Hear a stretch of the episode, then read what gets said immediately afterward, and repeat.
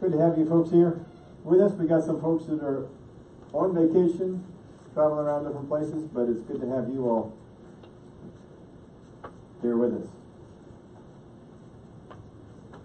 We've been looking at a series that came from the verse of scripture found in Proverbs chapter 20 verse 5.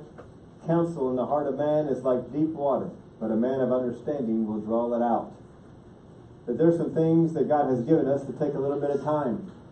We got to draw them out. We got to bring them out from us.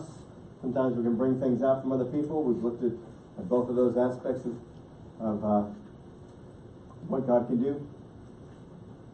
Here today we're going to be taking up, looking at a particular individual that God had spoke something to, but the understanding of it wasn't quite there. The correct understanding just wasn't quite there. And so we're going to take a look at that and how we can gain the, the right understanding. But here, this morning, as we, we start, how many of you have ever, ever um, communicated to someone, you spoke to them, and you, and you said something to them, and they did not get the right understanding? You ever had that? You said this, but they heard this. And you, you wonder, where did, no, no, no, that's not what I meant at all. Sometimes God has spoken things to us and we come away with that understanding, and God says, no, no, no, that's, that's not what I meant at all. But we go off, and that's what we think, and that's what we do. And it's sometimes easier for us to hear than other people. You ever had somebody from church, other churches, other places, just believers, they come on up to you, and they say, God showed me this, and this is what I'm doing off of that. And you're thinking, what? That's crazy. You don't always say that out loud. But sometimes you're thinking about that. Last week we, we were looking at that the enemy doesn't have to stop you from believing the truth as long as he can get you to believe something else.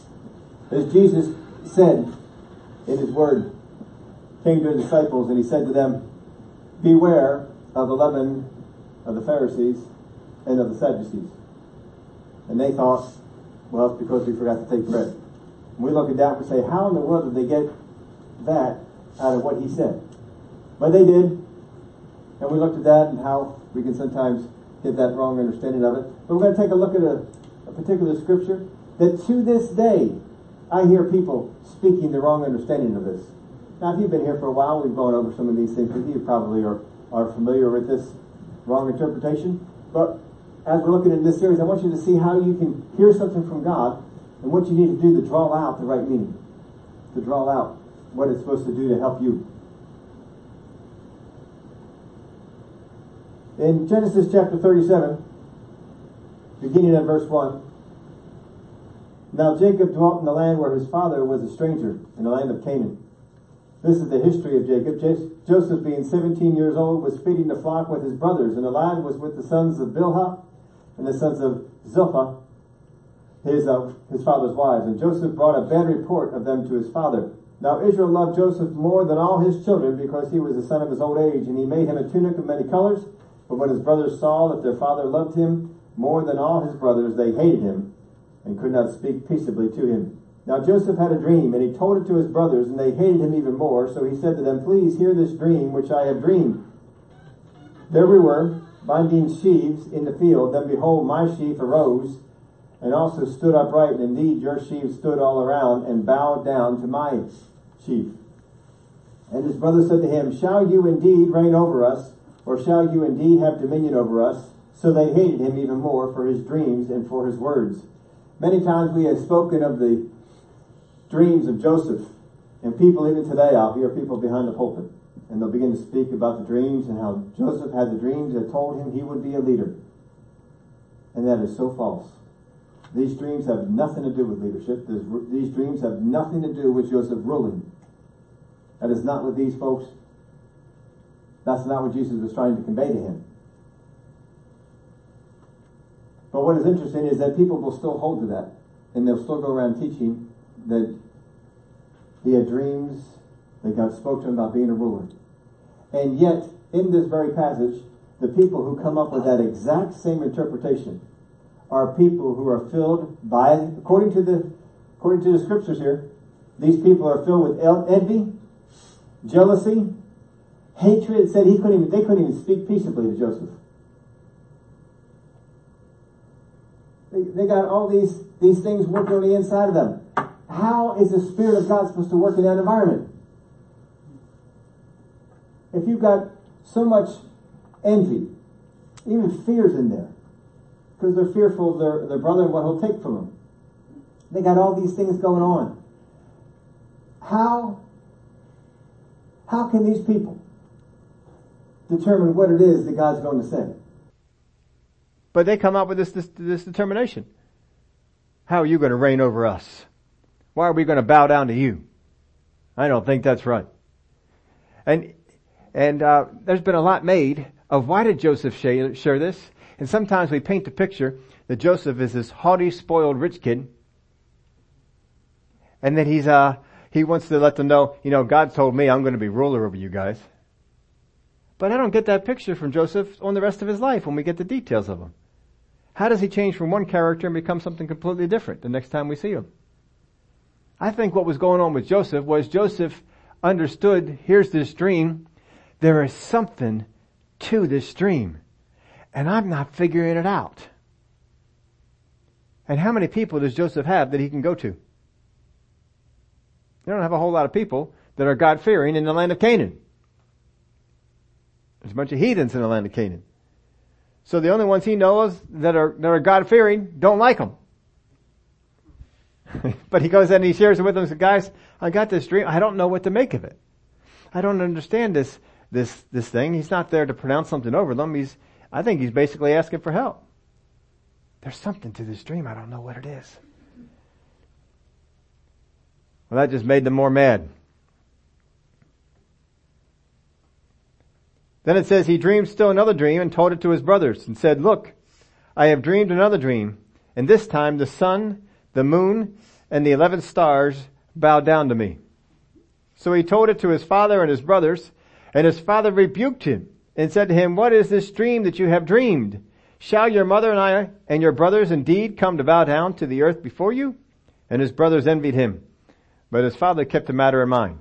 Now we just looked at his father a little bit ago, remember he came over to Esau. He got a word from God. Remember what that word was?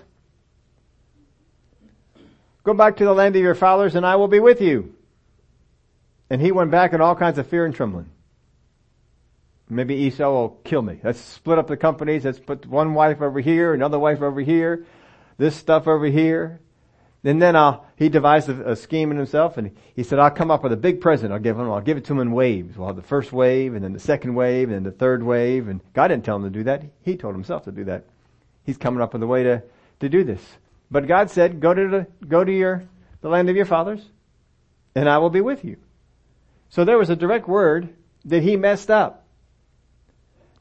How much do you think he's messing up a dream? If you can't get a direct word straight, how are you gonna, how are you gonna get a dream straight? And he comes up with the exact same interpretation that the, the brothers did. Now I'm sure that left Joseph thinking, man, I, I just know there's something more to this. There's something this dream's trying to tell me, and I don't know what it is. I don't know what to do with this dream. But what it did, of course, it made them mad and then they decided to sell them into slavery and, and, and they were going to sell them into slavery anyway. This dream didn't cause it. It's, uh, you know, it's one of the things that they used to, to promote it. Remember, Judas, he was going to betray Jesus. Jesus knew that. He was going to do it before Jesus did some of the things he did that got him upset. The enemy just used those as occasions to push him further along. Sometimes the enemy will tell you, if you hadn't done that thing, you wouldn't have pushed this person over. No, they're probably going over the edge anyway. Now make sure you listen to God. Don't do the things that you shouldn't have done. But he'll try and get you in bondage on that as well. Just because a person went over the edge, doesn't mean you need to get all in condemnation about it. Now if God tells you you shouldn't have done that thing, go over there and ask for forgiveness and things like that. But otherwise, don't let the enemy put you in bondage. So he tells a dream, but he's probably looking for the answer, and he's not quite getting it. So his brothers, they get an error. They get an error on this. So does uh, Jacob. They hear something. All they hear is rulership. But there's there's a See, if Joseph doesn't get the true purpose of this dream, he will be unprepared in what is coming. He's got to get that true purpose out. And if he settled for leadership, if he settled for rulership, if he settled for they're going to come and bow down to me, that wouldn't have, uh, that wouldn't have worked. Many people today hear what God says in light of a few things. They hear what God says in light of needs, failures, fears, prejudices. You can probably make that list go longer. I just gave you four. We'll stop at that. But they hear what God says in light of fears. They hear what God says, but they take all their prejudices that they have and they interpret it in, in light of that. This is not what we're supposed to be doing. This is not the way that we're supposed to be operating. Folks, we need to, we need to get out from these things. We need to get to a place where our fears don't dictate what we hear from God. That our, uh, our needs, well, I know I need this, so God must be speaking to me so that I can get that. It may not be. He may be speaking to you to help somebody else. But you see, we hear when these, with these things, and if we put these, these things on, we're not going to hear the, the right thing. We're, we're, we're going to hear something different. Now, just because you, a, a, person is standing there with you and you say something to them doesn't mean that they heard the right thing, just like we're not necessarily hearing God. Now, I've, I've related this story to you a number of times, but when I'm in the shop, I have a lot of loud machines that are going on. And so I wear these ear protectors. Put them on to keep my ears from being damaged from all the sounds. Because there's a lot of noises and they can, you know, they can just, they can do some damage to your ears and it muffles the sound some. You still hear it, but it muffles the sound some. And I have ones that I can attach to my phone and I can hear sermons. I can hear podcasts of things that I want to listen to. I don't waste time on music. If you like to listen to music, you go right on ahead. I don't waste time on music. I like music. There's some music I like to sit back and listen to, but um, I'm generally want to stay in a learning mode, and so I'm always trying to and to learn. And I'll tell you what, it's something else. Sometimes, uh, what was it? One day, this th- Thursday or Friday, I was in there a lot, and I was uh, having to do a lot of noisy things, and I must have had six hours of word straight, and all I kept saying, I need more. Oh, I need more. I need to, I need to get some more. And but you know, I had to go do some other things and, and couldn't keep those things on. But the more you get, I'll tell you what, the more you can feed off of. The more you'll, the more you like. How many were up on Facebook this week and I shared with you a, uh, a, a sermon for to go listen to? How many saw that? Anybody? Raise your hand. Let me see. How many saw the sermon I put up there for you to listen to? Three, four, five, maybe five. Come on, guys. Get up there and listen to those things. I don't put them up there unless, unless they're important. That was uh, Brother Ken Copeland put up one on words, and um, you do yourself a favor to go hear it. Now, if you don't want to, then don't. But you do yourself a favor to to go out there and to, and to hear that thing, and to and to check it out. I got plenty more. If y'all start listening to them, put some comments up on there. I'll say, hey, they like these things. I'll go out and get you some more because I'll hear a mess of them in the week. And I could pull out one or two every week and send them to you. But you know, I put that up there. I said, leave, leave me a comment if you listen to it. Guess how many comments I got? I didn't get any. So I'm assuming nobody listened to it. That's alright. I don't get offended. I don't get mad. I don't waste my time with that sort of stuff. I was just keeping to myself. But it was a good one. I don't hear too many by Brother, Hay- by Brother Copeland. Um, but he was behind the pulpit. I love him when he gets behind the pulpit. And he was good, doing some some great teaching on that. So get on up there. Now you, now you know about it. Go up there and find it and listen. Cause it'll, it'll help you out. But you see, these things, will, they'll get us to hear the wrong thing. And so I put these, these headphones on and sometimes I have people who, who come to the front of the garage, a delivery person or something, and they speak to me like I can hear them. I can't. Because not only is the earphones on that muffle the sound, but uh, and if they if I wasn't playing anything in them, I could hear them. But I'm I'm playing something. Someone's speaking in my ear, so I can't necessarily can't necessarily hear that. I was out doing a bike ride, and I have little earphones that I put on that because I still listen to Word even when I'm out there doing something like that. And, but these are, they don't block your ear. Um, but I had them on and I was listening to, to somebody preaching and doing some things and there was a delivery guy who saw me come to the house and so he walked over and says, hey, we got this for you. And so I said, hold on a minute. I had to push the button to stop talking because I couldn't hear what he was saying because I was, uh, I was listening to what was, what was going on. You see, sometimes other things are coming into our ears and they keep us from hearing the message that someone's speaking to us. Don't let that happen with God. The most important message you get is what God says. Then after you get the message, you gotta get the understanding. You've gotta find out what it is that God said. So many people come out of here and they get this idea that what Joseph heard was you are going to be a ruler. Prepare to be a ruler. You tell me one thing in his life he did to prepare to be a, a ruler. Tell me one thing he did. Going through all the things in the Bible, what did Joseph do to prepare himself to be a ruler? He didn't do a thing, did he? He was a slave? Well, he ruled the household. Uh, yeah, okay. Are you going to take somebody who ruled a household and put them over the land of Egypt? That's not necessarily what we're, what we're, we're looking at doing here. See, there was something more that he was supposed to get. And he did get it. He didn't have any help, but he did get it. Genesis chapter 42 verse 1.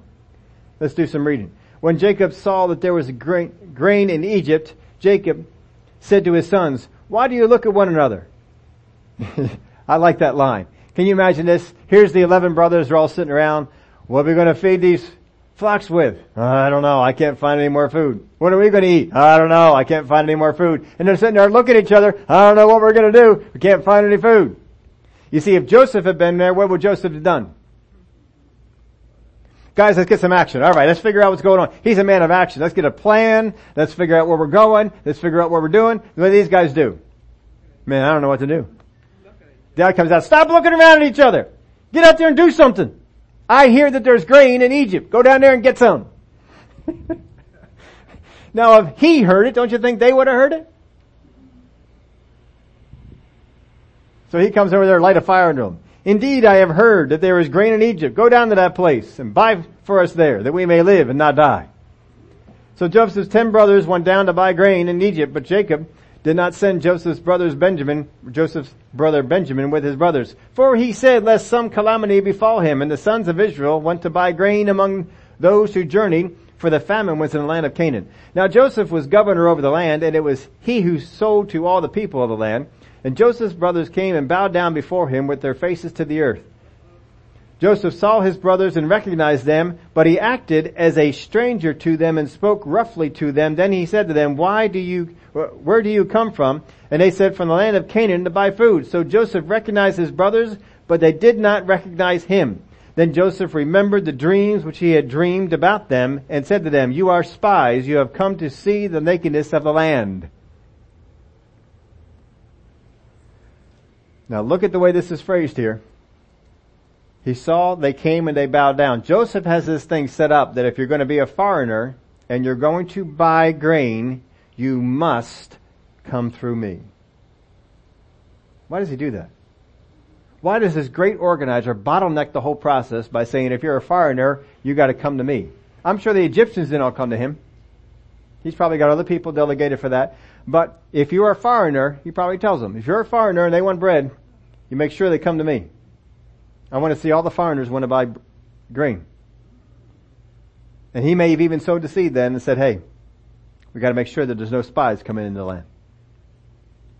And so they set it up. So if a foreigner came, they came over here by Joseph. Joseph checked them out.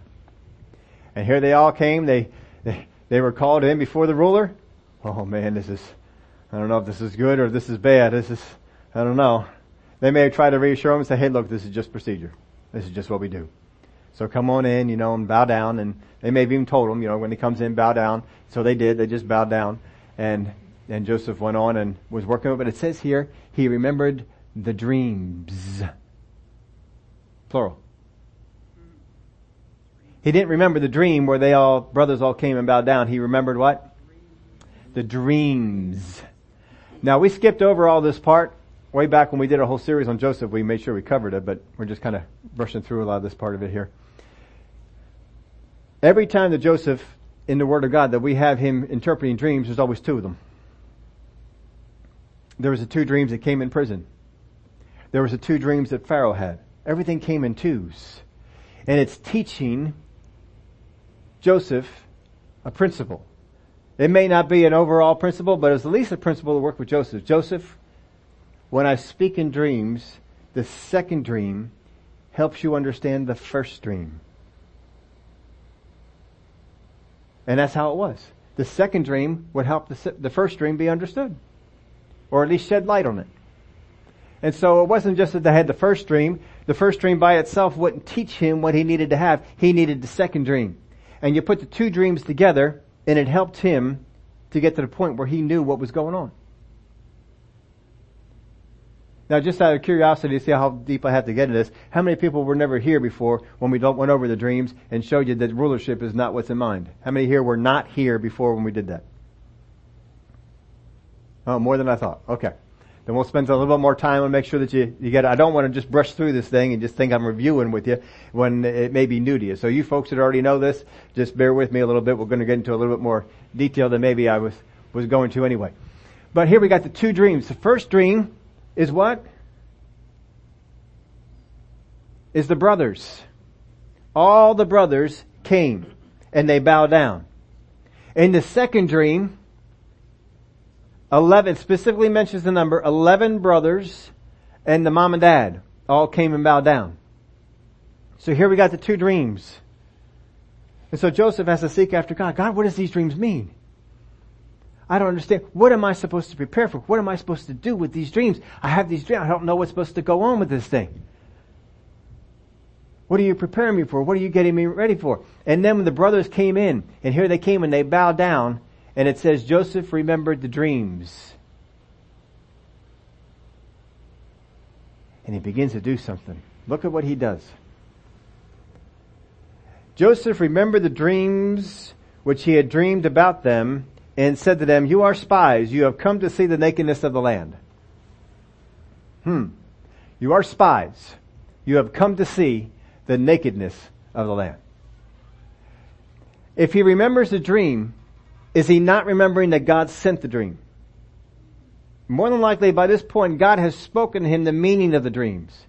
So then he is bringing in the meaning of what God said. If God told him to act harshly to his brothers, wouldn't that seem out of character with God?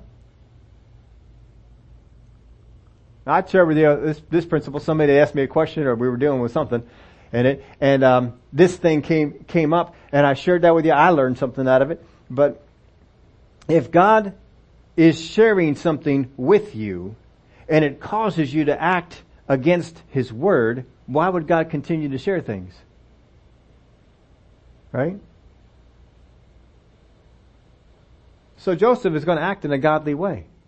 Now here's what's really odd. He is going to act harshly to them for some reason. Remembering the dreams. Remember, he remembers the dreams. So he sought after God for the meaning of the dreams. What is the meaning of the dream? God gave him the meaning of the dreams and he remembers the dreams so he goes into motion. So first off we have, he said, no, you guys are spies. You guys are spies. And they got with other people, said, I've never seen him act like this to anybody. I don't know why he's treating you this way. But he remembered the dreams. And they said to him, No, my lord, but your servants have come to buy food. We are all one man's sons. We are honest men. Your servants are not spies. But he said to them, No, but you have come to see the nakedness of the land. And they said, Your servants are twelve brothers the sons of one man in the land of Canaan. And in fact, the youngest is with our father today, and one is no more. But Joseph said to them, It is as I spoke to you, saying you are spies. In this manner you shall be tested. By the life of Pharaoh, you shall not leave this place unless your youngest brother comes here. Send one of you and let him bring your brother, and you shall keep him in prison, that your words may be tested to see whether there is any truth in you, or else, by the life of Pharaoh, surely you are spies. So he put them all together in prison for how long? They were in prison for three days, all together. Did you remember that part about this story? That he put them in prison for three days together. What are you going to do when you're in prison? Ten brothers, so you're with nine of your brothers, all in the same prison. What are you going to do? I can tell you what they did. They fought and disputed a little bit. Because brothers can do that. How many of y'all know brothers? We can get under each other's skin. And they began to think that this is because of something we did. It's because of what we did to Joseph. That's why we're being treated this way. And they're, they're going to come in there and they're going to tell him that. But he puts them in prison for three days. And what's his plan? I'm going to keep all of you here. I'm going to send one of you home. You'll get the little brother and come on back. That's the plan, right? Okay. Keep that in mind. Then Joseph said to them the third day, do this and live, for I fear God. If you are honest men, let one of your brothers be confined to your prison house, but you go and carry grain for the famine of your houses, and bring your youngest brother to me, so your words will be verified, and you shall not die. And they did so. Then they said to one another, we are truly guilty concerning our brother, for we saw the anguish of his soul when he pleaded with us, and we would not hear. Therefore, this distress has come upon us. And Reuben answered them saying, Did I not speak to you saying, do not sin against the boy? And you would not listen. Therefore, behold, this, his blood is now required of us. But they did not know that Joseph understood them, for he spoke to them through an interpreter. So even though he knew the language, he spoke to them using an interpreter. He, so he spoke in the Egyptian language, and the interpreter would translate it over to Hebrew. But he didn't need one. I've spoken to before, Brother Rick Renner. Uh, he he pastors uh, a church over in, in Russia. In fact, he, his church right now is right down the road from from the Kremlin, Red Square. Got a church right there. I don't know if I mentioned this to you before, but when they dedicated that church, when they dedicated the church, uh, Putin sent representatives not to spy on them, but to honor them. And then neat? That's, that's cool. Whenever you look at all the things going on with Rick Renner, just know you folks have a hand in it because we send support money over to Rick Renner and the ministry they're doing over there in Russia. But I say all that to say this. When he speaks in the church and he preaches, he preaches with an interpreter. He speaks in English and the interpreter speaks in Russian. He says, I heard, him share this one time, He says, I don't need an interpreter. I can speak in Russian. I'm fluent. He says, I use an interpreter because people come to church because they want to hear English. they want to hear English. So he, he speaks in English and then uses the interpreter for those people who don't know English, but they want to hear English. They want to learn English. I'm not sure why, but that's what he said about it. So if you ever watch one of his things over there and you wonder why is he using an interpreter, it's because the people want that. He can speak in Russian. Just kind of a, a fun little note. But that's what Joseph is doing here. He does not need an interpreter, but he'd blow his cover maybe if he, if he didn't. So he goes and he does this. So they didn't know that Joseph understood them, and he turned himself away from them and wept. Then he returned to them again and talked with them, and he took Simon, or Simeon, from them and bound him before their eyes. Simeon, of course, is the second born, second oldest of the sons. Not the oldest, second one. Simeon and Levi came. They were the brothers, of course, had their great anger and rose up in the Dinah incident. They came up. If you don't know what that is, go back a couple chapters. You'll, you can read about it. But he says, all right, we're just going to keep one of the brothers. The rest of you go and take some food back for your family. So if you're, what you're saying is true, they have some food and, and, uh, and so forth. But as he's, he's doing this, he's being very harsh, very, very mean with them. And how many of you know if your brothers threw you in a pit, sold you into slavery, how many of you would be a little bit mean? And we kind of read that and we think this is just the way it's supposed to be. But it says here that he went away and wept. Now if you have to go away and weep and then come back after you compose yourself, how many, doesn't that say that you are doing something that's bringing you sadness? Doing something you don't want to do? So Joseph is executing a plan that he doesn't want to do. His heart's not in this. So where does the plan come from? If Joseph is doing a plan that's not in his own heart, where does the plan come from? It comes from God. How did Joseph get the plan of God on what to do in this situation? Because he meditated on the dreams. We'll show it to you. I think it's pretty clear what goes on with, with the dreams. But let's go on and, and read. We're going on, I believe, to uh, another chapter. Let's take a look at this. Genesis chapter 44. Now what happened, I'm going to kind of run through this. This is what happened in between where we just left off and where we're picking up here. They go on back to their dad and they said, Dad, we're missing one. He probably counted. He says, there's only 90 of us. Where's the other guy? And we're missing one, but the, I mean, the guy, he spoke harsh to us. He was mean. And I don't know why he, he pulled us out, but he pulled us out and, and we told him the whole story. We tried to tell him just to be straight up and honest with him. We told him the whole story. We told him we were brothers 12, that one was, one was no more, and that, um, one was still here with you. And so he locked us up in prison. For three days, Dad, we were locked up in prison.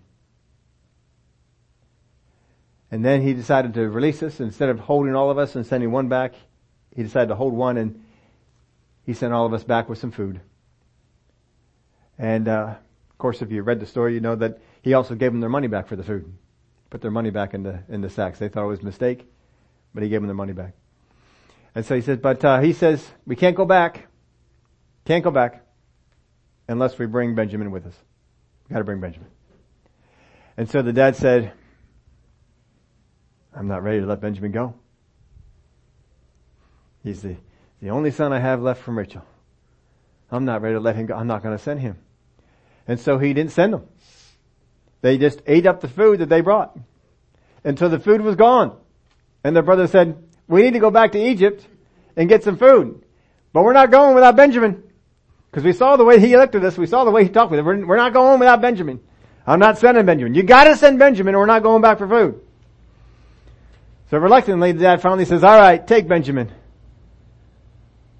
But if you don't bring him back, just kill me now. So this is how much love he had for Simeon.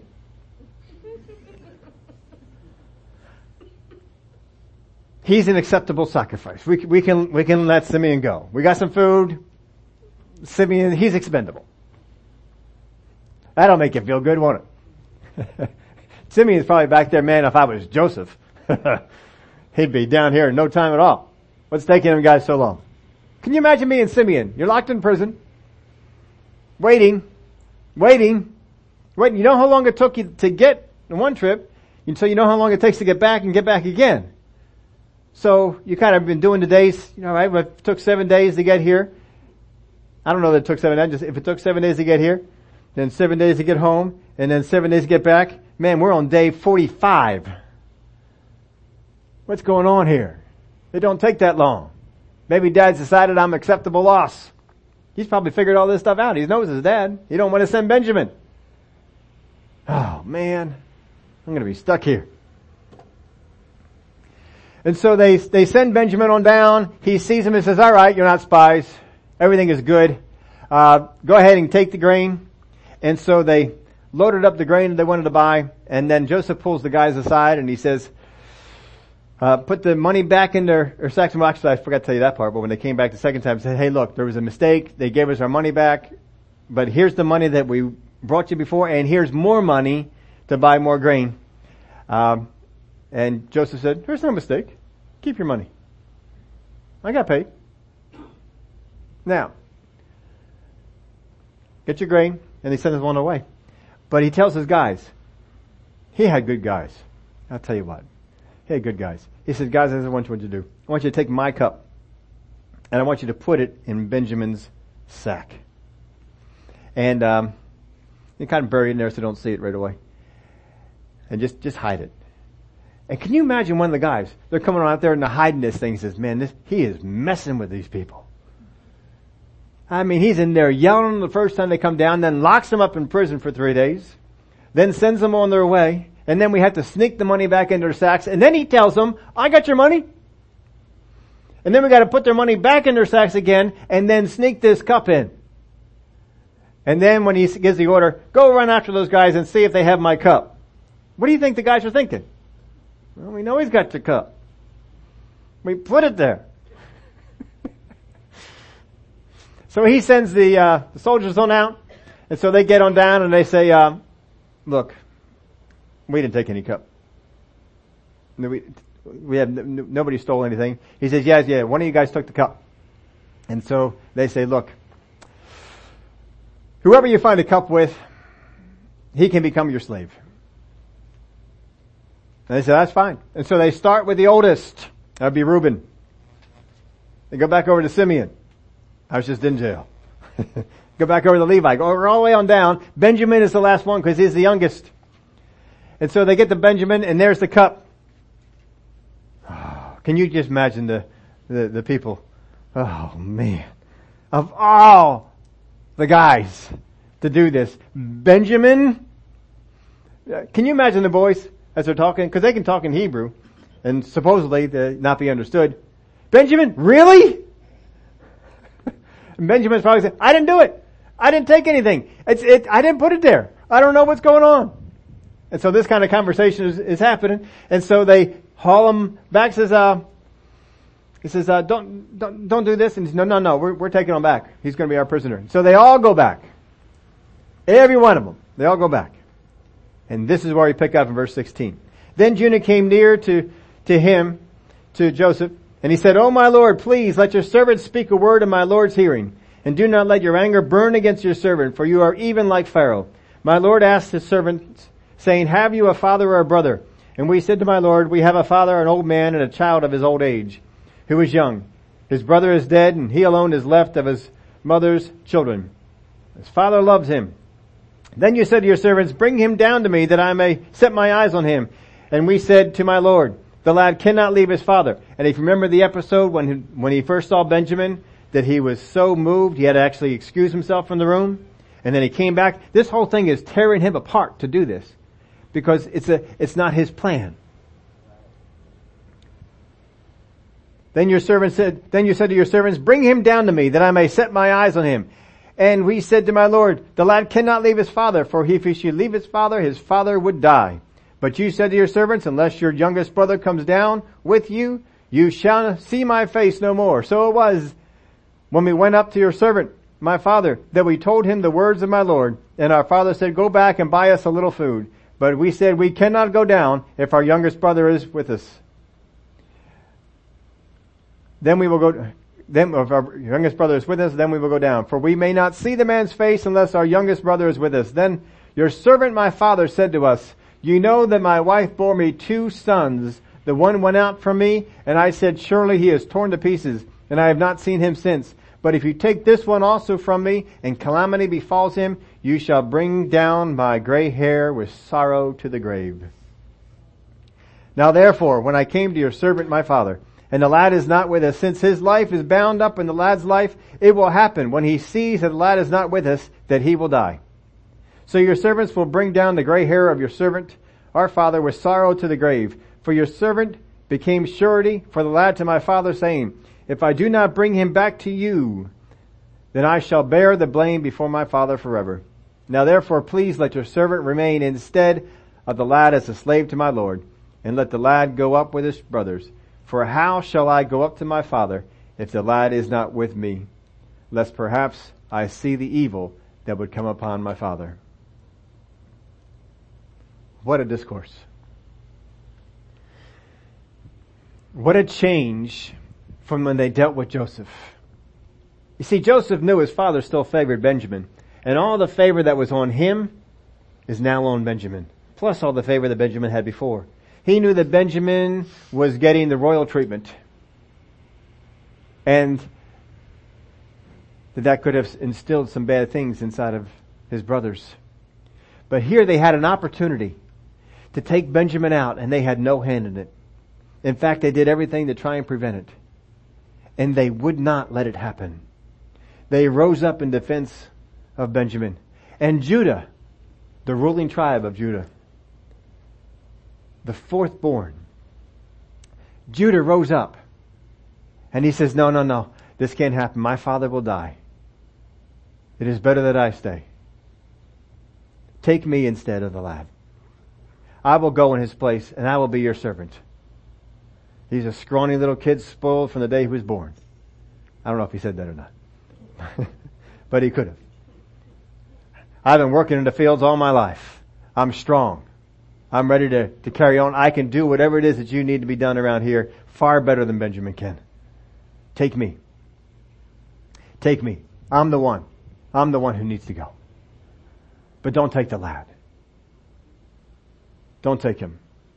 It would, it would kill his father. I'll tell you what, I love the chapter that comes after this. Not going to take time to read it, but if you want some good reading, when you get on home, read it. Here's what happened. Joseph, he can't contain it anymore. And he tells everybody, clear the room. I want this room cleared. I want this room gone. So clear, clear the room, he says. Now if you look at today, you know, watch the TV shows today and some of the police shows and stuff, how many times have you seen it come on that, uh, uh, the, the government officials, you know, the higher ups, they got security clearance and stuff like that, and they all say, uh, can I have the room? Ever heard them say that? Can I have the room? That's the same thing they're saying here. Clear the room. Joseph basically saying, I need the room, guys. Y'all need to leave. And so everybody clears out. No interpreter now. What are you thinking if you're the guys? Wait, the interpreter just left. How are we going to understand anything that he has to say? Because the, the, interpreter's gone. Don't you, don't you want him to, to, to stay here? He's gone.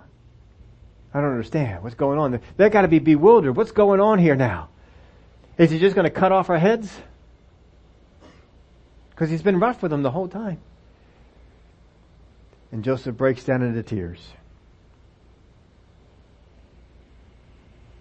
And he says to them, Guys, it's me. It's Joseph. Come here. They all come in for a group hug.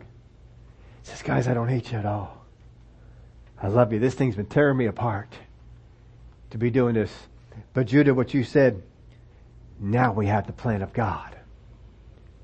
Because up until now, this thing that you did with me has haunted you. And the enemy is able to use it against you. And he's able to tear you into pieces because of what you did. You needed this opportunity to just as you turned your backs on me, you rose up and defended Benjamin. You are no longer the same guys who sold me into slavery. You are different people now. And God needs you to see that you are different people. Because He's got a great call in your life. And if you keep seeing yourself as those old guys who threw me in the pit, you won't answer the call. You won't do what God has for you. You've got to overcome that. You've got to get past it. So I did all this so that you guys know for sure you are not the same people. That you will rise up and defend and you will give your life instead of taking one.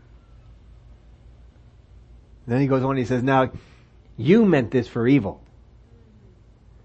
but God meant it for good. God turned this around for good. Don't you think I hold a thing against you?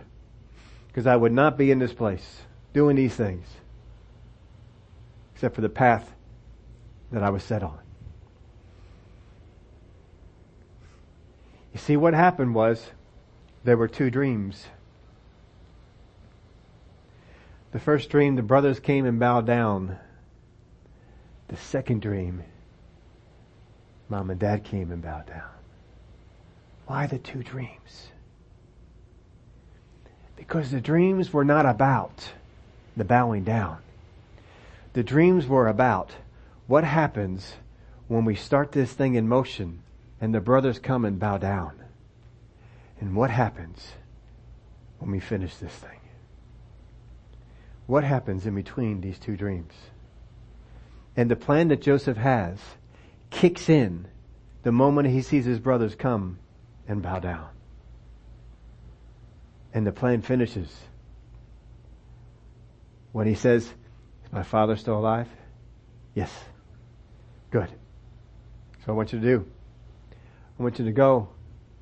I want you to move them. I want you to bring my father. I want you to bring the rest of the family. I want you to bring all your stuff. And I want you to bring it down here. I've got an entire land to put you guys in. And we're all going to be together. And we have plenty of food to take care of you. You don't have to keep sending back for food. We got you covered. And everything was about the two dreams. If he had settled for the meaning that so many people come, come away with, you are called to be a ruler. Get ready to be a ruler. He would never have done what God needed to accomplish.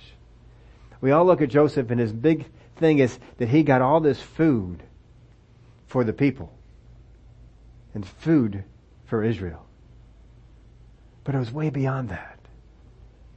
Joseph provided the opportunity for his brothers to see the change, to see themselves as different, and to become the leaders of the 12 tribes of Israel. Because up to them, every single one of them had something they did that held them back.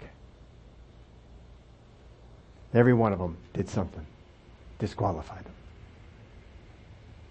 And now the enemy could not hold this over them anymore.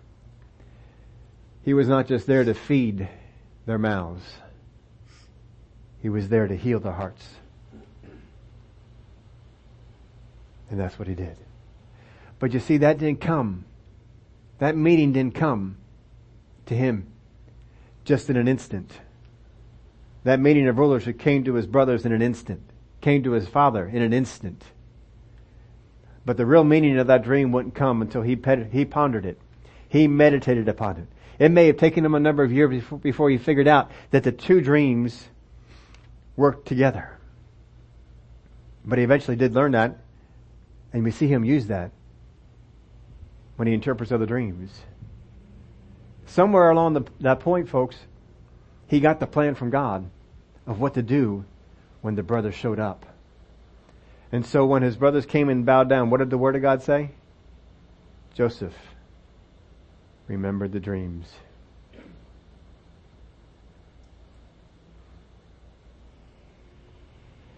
God has spoken some things to you folks, but have you settled for what came instantly instead of waiting to find out the meaning that God intended? Once you get a revelation from God, once God speaks the revelation to you, He may speak it into your spirit. He may give you a dream. He may give you a vision. He may give you something along those lines. Whatever it is, when He gives the revelation to you, you write the revelation down.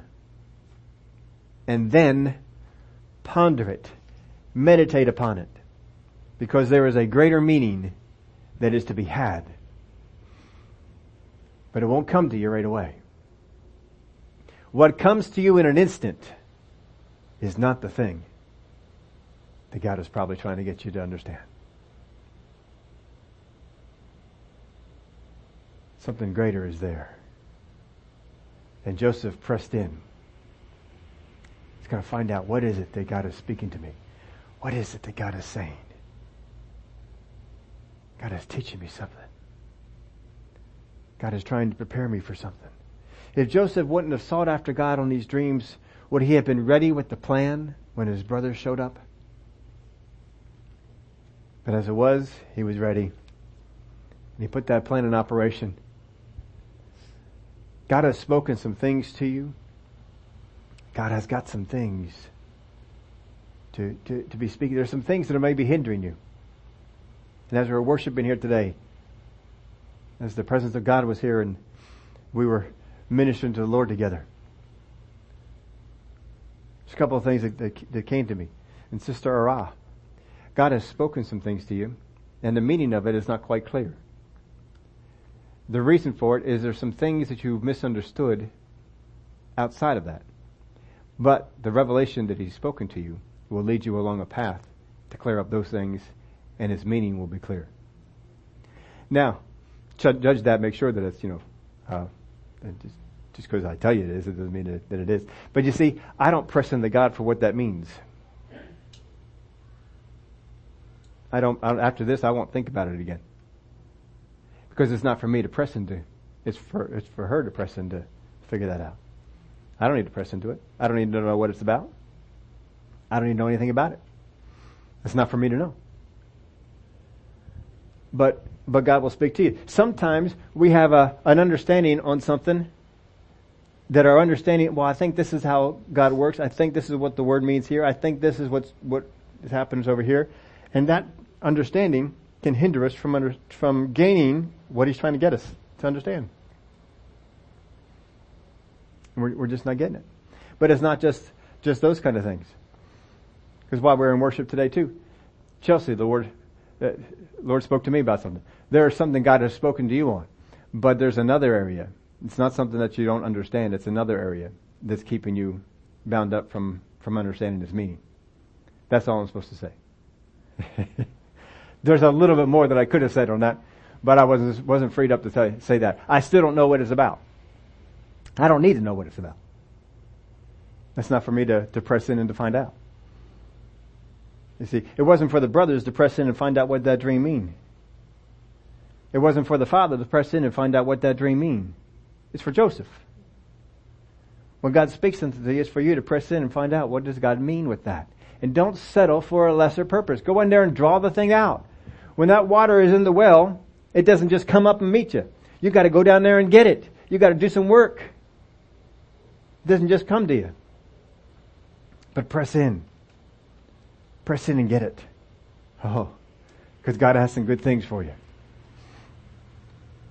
God, if God spoke something to you, then there's an understanding He wants you to get. An understanding that you almost need to have. If, if God gives me a revelation in something, I know I gotta press in to get a full understanding because there's some, there's a need about that. It may not be a need now. It wasn't a need for Joseph then. It wasn't a need for what? 17 years later, I think is what it was that he was, um, elevated. Something along those lines. And then, uh, a few more years for the brothers to come along. It wasn't a pressing need. When God shares something with you, it's not a pressing need. He gives you time. But press in and, and pull it out. Don't just take the shallow meaning. Don't just take whatever comes to your head about it, because that's probably not it. There are times I've studied the Word, and as I'm studying the Word, or, or I'm listening to somebody teach on the Word, and something, something gets me on it. Oh, I, mm, there's something to that. There's something more in that that I need to get. There's something more that I need to, I need to press into and I need to have. And we, we press into it and, and get it. Because right now it's not urgent. I've got time to get it. Don't get yourself into an urgent place. That's a bad spot. But God will speak to you. Now how old is Joseph when this, this is spoken to him? Not very old, probably in his teens. He's not very old. When God speaks this thing out there to him. And he gave him, gave him a dream.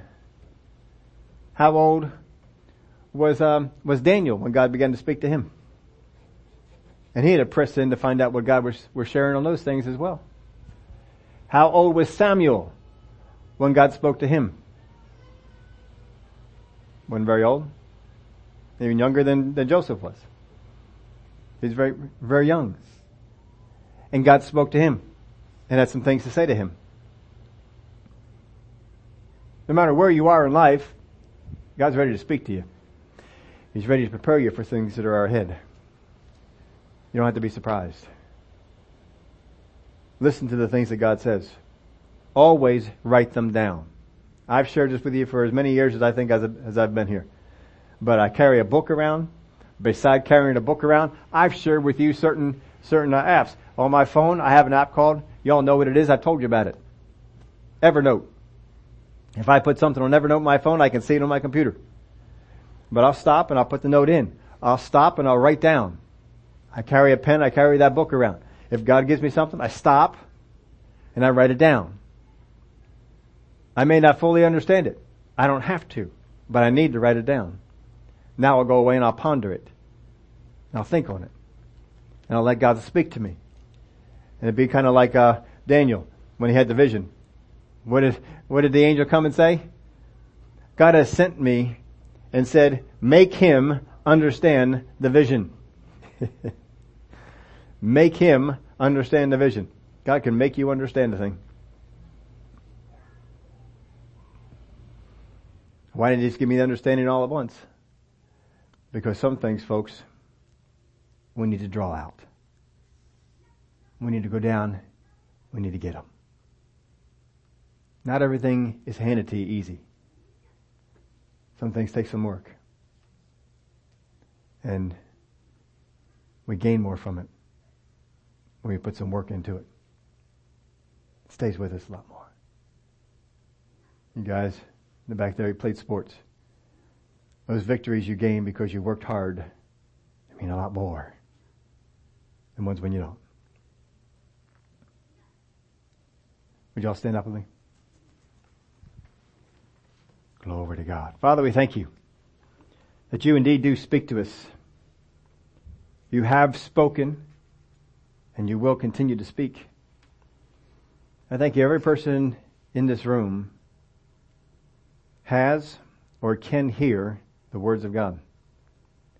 That you can speak to them about things that are coming up, things that will prepare them, about questions they may have. You have answers to give.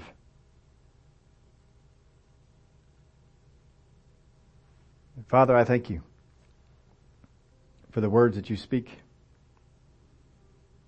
Once we have those words, once you've spoken those words and we write them down and we carry them with us and we meditate on them, we go over them, we go over them and over them and over them and over them.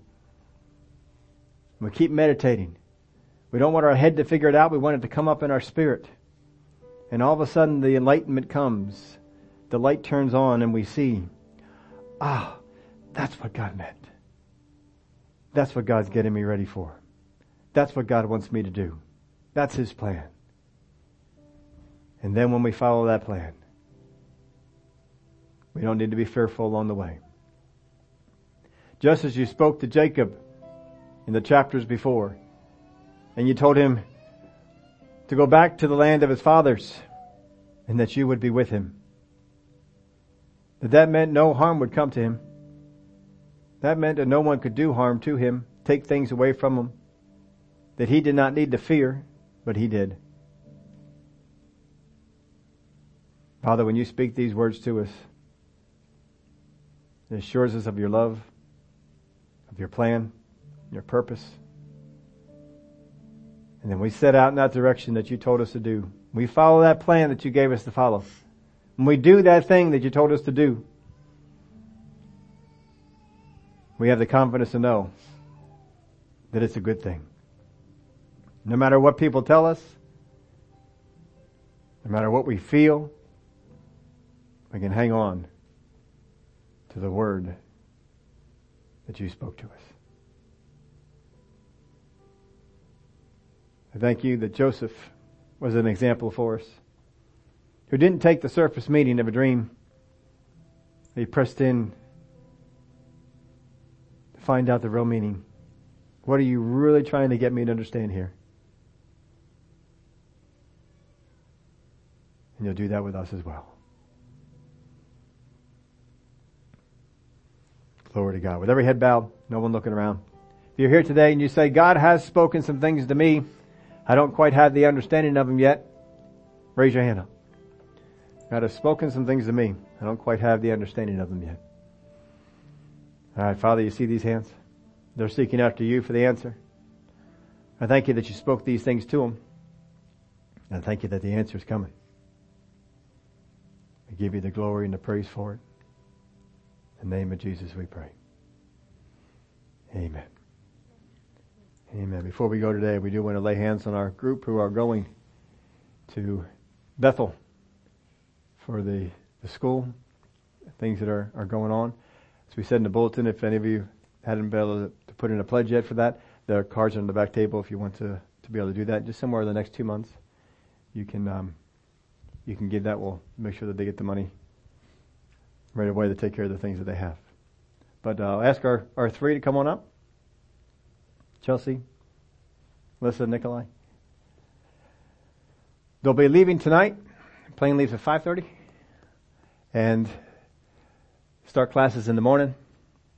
Coming back on uh, just about two weeks Saturday in the in the early morning hours. Ushers, if you have any prayer requests or uh, prayer reports, go ahead and pass them on along, and we'll get to them here. Glory to God. Well, folks, these you folks are sending them, and we're going to reap back some some of the things that they're learning. We know no matter where it is they go, Brother Hagin just always tell us, wherever it is we go, eh, have much sense as a, as a horse. I'll tell you the same thing. Have as much sense as a horse. Eat the hay, leave the sticks. That's what a horse does. So that's a nice simple way for him to, to put it. But the people you're going to be learning from, God has anointed, God has put in certain places to do certain things. Draw from them. Pull out all that they got.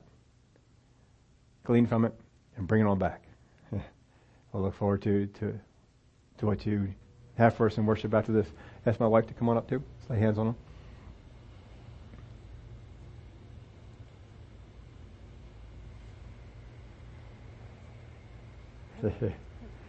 In the name of Jesus. Father, I thank you for the mind of Christ that Chelsea has to receive all the things that you have for her, draw off that anointing that is there, and that you will speak to her the things that prepares her, makes her ready for the things that are to come. Give you the glory and the praise for it. Father, I thank you. The fires will be lit, others will be stoked. And you will move her to the areas that you have for her. We thank you for it. Glory to God. In the name of Jesus, Nikolai, we pray every do receive all the things that God has for you out there. Things from the teachers, things from those you rub shoulders with, things from those that are spoken in the classes, and the things that the Spirit of God will speak to you in the classes. In the name of Jesus, receive all that God has. Oh, and that, that fire of worship be lit even stronger on the inside of you. Glory to God. And in the name of Jesus, Alyssa, draw off that anointing that is present all around you in the places that you go. Every class, every service, every opportunity. Those things that are around you, those things that God has placed you in the midst of, over to God. Draw from the power, draw from the wisdom, draw from the understanding, and all that God has for you. You'll be led into and you will find. In the name of Jesus we pray. Amen. Amen. Well, we can pray for them. We pray for them for their for their time here. Oh, we ought to pray for the trip. Father, we just thank you for a good smooth flight out there. We pray for a good smooth flight back. We thank you, Father, we can receive those things. Glory be to God. Thank you for the for the work on that. Just going away, just ironing out things that the devil would just like to wrinkle. In the name of Jesus. Glory to God. But every day you can pray for them to receive. We're bringing up back things for us to glean from as well. So we, we look forward to that. All right. Do we have anything in the in the in the back? All right. Uh, Ray was giving us one in the back, and we did not read that out to the folks. So Ange is still in the still in the hospital. She they were giving thought to send her down to Philly, but um, they don't think they're going to do that right now. They want to do another procedure on her for uh, to to make the, the the duct bigger or the stent bigger. Make the stent bigger to decrease the pressure on this pinhole that she has here. That needs to seal up on its own. That's in the file? That's in, yeah, at the end of the bile, bile. I just got some text this morning that she no longer has a heart monitor on. Yeah. And they've increased her diet back up to like a CHO, uh, uh, carbohydrate controlled diet. So it's an increase, and hopefully her drainage continues to be low, and they can pull the drain, and then maybe we don't need this other procedure. So that's where we are. So no prospect right now for when they'll release her. Right. Yeah. Okay. Because they're waiting on that procedure to get done and. If Oh, the diet holds and she doesn't need to have this other procedure, could be a couple days. okay. Very good. All right. Um, I appreciate the visits that you folks have gone out there and do. I know I saw uh, one meal came on in. I don't know if uh, you received any other ones, but um, if anyone wants to make meals, I sent, uh, it's uh, low fat, low fat or no fat. Yeah, low, yeah, low fat, not no fat. okay, I got that. Isn't it good to see Aral here today? I'll tell you. Now, I did talk with her before the service, and she's going to look into uh, maybe not this Wednesday, but maybe the following Wednesday, uh, doing a presentation for us on what happened over in the, the trip that she went to. So um, we'll update you with that on, on Sunday. She was working on getting some of the pictures because we can put pictures up there on the board and have her do things. So, and then we'll see what she if she wants ten minutes, if she wants the whole time, we'll do whatever uh, whatever we got time for it there. So that will that will go on. Otherwise, this Wednesday we are we are back on to um, Hebrews, and we're on Noah. This time we're looking at his his act of faith. Uh, if you did not hear the one with Enoch, I'll tell you what, Enoch is a neat character. He is just an intriguing guy, and we spent some time in the last Wednesday night we were together. We spent some time looking at the uh, Enoch and the prophecy, one of the prophecies from his book that is basically a prophecy from the beginning, uh, or from his beginning until the um, end of time. He actually gave a prophecy that encompassed all that and divided it into two weeks, and it's just very intriguing some of the things that had gone on. But uh, anyway, if you want to know some things about Enoch and why he was put in there in the list, that's up there on the podcast. You can get that. You can watch the video on the Facebook, whatever you want to do.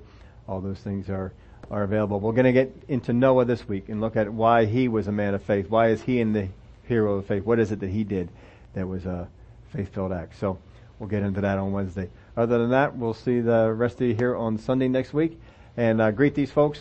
We won't see them for for a little while. And uh, yeah, pray for the moms and dads too, as the little ones are are uh, separated.